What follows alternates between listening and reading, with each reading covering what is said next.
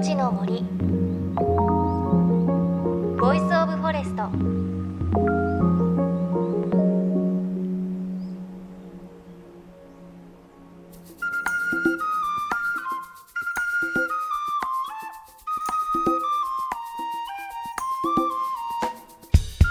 おはようございます。高橋真理恵です。寒さのピークが過ぎましたね。これから徐々に気温も上がっていくことになります。ただまだまだ寒い日続いていますよね。沖縄ではそんな中先週頃早咲きの寒肥桜が見頃を迎えたようです。南の方から春が徐々にやってくるということなんです。ただ私まだまだ春の訪れ感じていなくて毎日イヤーマフをして手袋をしてマフラーを巻いて外歩いてそれでも寒いという感じなんですよね。早く春の訪れ感じたいなと思っていますが皆さんの地域では春の足音聞こえてきていますでしょうか？さあ JFN38 曲を結んでお送りします。命の森 Voice of Forest。この番組は森の長城プロジェクトをはじめ全国に広がる植林活動や自然保護の取り組みにスポットを当てるプログラムです。各分野の森の賢人たちの声に耳を傾け森と共存する生き方を考えていきます。さて今週は JFN38 局が一丸となって取り組むクールッドジャパンプロジェクトをお届けします。日本の木木材を上手に使った生活。各地の森林や国産材の魅力を FM 各局が紹介。命の森では各局のレポートを月に一度お届けしています。今日は FM 宮崎からのレポート。ピックアップしてくれたのは積み木ハウスです。積み木ハウスというとあのちびっこのおもちゃみたいな言葉の響きなんですがそうじゃないんです。会社名が積み木ハウスこの会社は杉の間伐材で作った積み木ブロックという木材を本当に積み木みたいに組み上げた建物を扱う会社。ということなんですがこれ一体どういうことなんでしょうか？FM 宮崎アナウンサーの村上文さんが取材してくれました。クールッドジャパンプロジェクト。積み木ハウスということでこの大きさが違う、まあ、3種類の積み木のような木材をこう組み立てて積み木ハウスというのを建築しているという中尾さんそもそもどうしてこの杉の間伐材から積み木ブロックを作って建物を作ろうと思ったんですか？昭和45年6年ぐらいまではトンネル工事を専門でやりやったんですが、まあ、当時は間伐材なんかいうのはもう誰も見向きもせんで林道工事なんかやっても山で切り捨てて担いで持って出ても一円もならんので山でも腐らせてそれが一番安いっていうことで。まあ15年ぐらいの経った杉の木なんかでも全部山で腐らせよったんだけどどう考えてももったいないと思って。なんとかならんかなと思って持って帰って製材して日本の大工の技術っていうのはすごいんでカンナ一つこうかけるのにも素人じゃできんねえね、うん、で大工に聞いて「どうしたらカンナうまくかけれるか」って言ったら「親方さんカンナができるようになったら一人前の大工じゃ」って言われても 諦めてしばらくほっとったんだけどまあそのうち孫とデゴブロックで遊びる間にお孫さんと、うんはい。じいちゃんこれでお家作ってっていうのがきっかけでカンナがようかけんのだったらブロックこれをブロックで作ったらいいかなと思って。あそれが発想です、へえ最初のとっかかりです。お孫さんのことはこうヒントになって。そうですね。だってこの積み木のブロックの形にたどり着くまでもう大変だったでしょう、えーこれは最初簡単に作って、まあ、壊れん程度に作って家はできたんですけどあくり雨が降ったら中に水が入ってきてうんあら水のことを考えてなかったなと思ってああそうなんですね、それからが私の苦労の始まりですね。あのこれまでこの積み木ブロックでどんなものを作ったりしたんですか？い作る家っていうのはもうちっちゃい犬小屋からどんな大きな家までもできるんだけど、はい。まあ、結局宮崎の林業フェスティバルなんかがあって出店したら非常にみんな喜んだんだけど建築家の方はそれは違法ですよっていうことになってはい。違法ってそんな押しても引いても壊れやしゃんがやったら、世の中にないものは全て違法です、それから国土交通省の許可取らないかんっちゅうんでまあとりあえず山の中の山小屋ぐらいは要するに別荘みたいなのが、えー法律がかからないっていうことで、まあ一番最初は別荘とか公園の中のちっちゃいトイレ公衆トイレとかいうのから始まったんですけどね。取材に応じたのは宮崎県西臼杵郡にある株式会社積み木ハウスの中尾茂雄さんです。というわけで中尾さんは杉の間伐材をもったいないと思いお孫さんのレゴブロックをヒントに間伐材をブロックに加工することを考えました。こうして開発されたのが長さ30センチ。高さは6センチ厚さ7.5センチの積み木ブロックです。このサイズにたどり着くまでには長い試行錯誤があったといいます。積み木という名前なんですが実際には組木といった方が分かりやすいかもしれません。積み木ブロック同士は噛み合わせるようにできていてゴムのついた木槌で叩いて組み上げていくんです。ちなみに中尾さんが積み木ブロックを思いついた翌年には試作品として娘さんの喫茶店を積み木ブロックで建てたそうです。そのお店20年以上経った今もしっかりお店として使われているということです。さあこの積み木ブロックの建物は宮崎県内で住宅やキャンピングカー事務所イベントホールなどがすでに建てられていてさらに今年は東北の被災地でも活躍しているんです。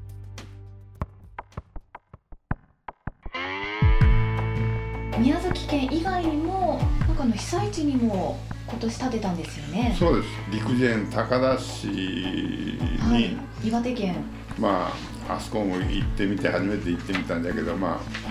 あうん見事に流れてしまって今行ったら何もないもうここに家があったなんかお夢にも思わんようなとこだったけどその1地区だけで600個家があったら全部流れて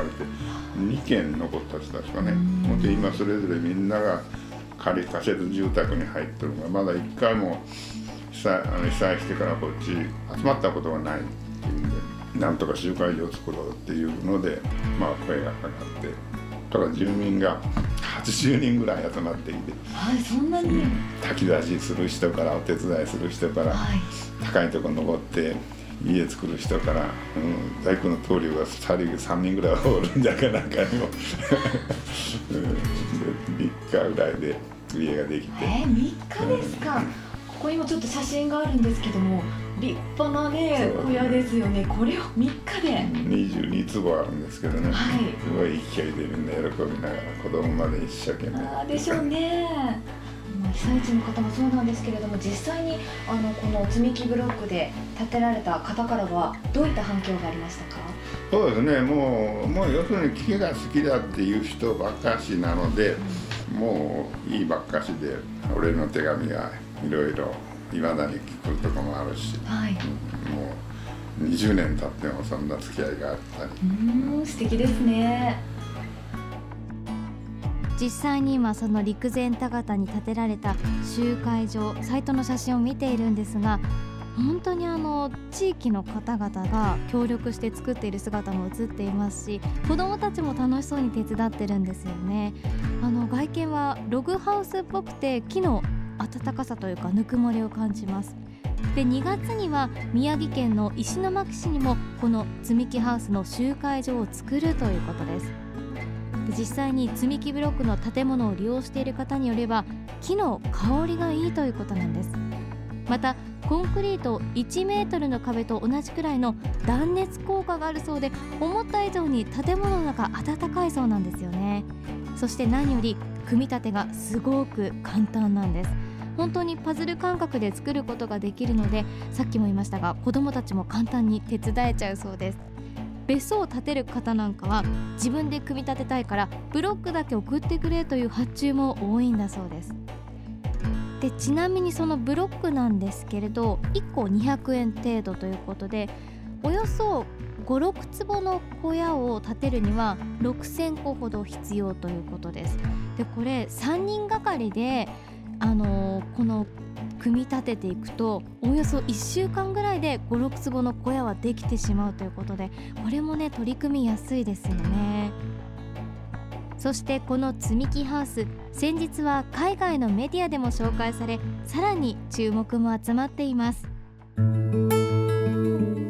中尾さん最後にこれからの目標や夢とかってありますか、えありますね。あのね、日本人ってねもう家っていうのは大工と直結しとんやだから日本でこれで作ろうかって言ったらよっぽど暇な人か隠居した人ぐらいだけどもう外国に持っていた方がいいと思ってあのそれラクダのうんちを乾燥させてブロックにしてこう家作ってやったら喜ばれるんじゃないかなと思って。この前タイの人も来てタイの木材業者もう立派な木があるんだけど使い道がない。これを作ろう。そんな話とかマレーシアからゴムの木で作れんかとか。いろいろ話はあるんだけど。すごいですね世界各地から。なかなかまだ実現してないですけど。世界にもね広めていきたいですよね。早いことをお話ししてもらうねこっちは年が足らないんだし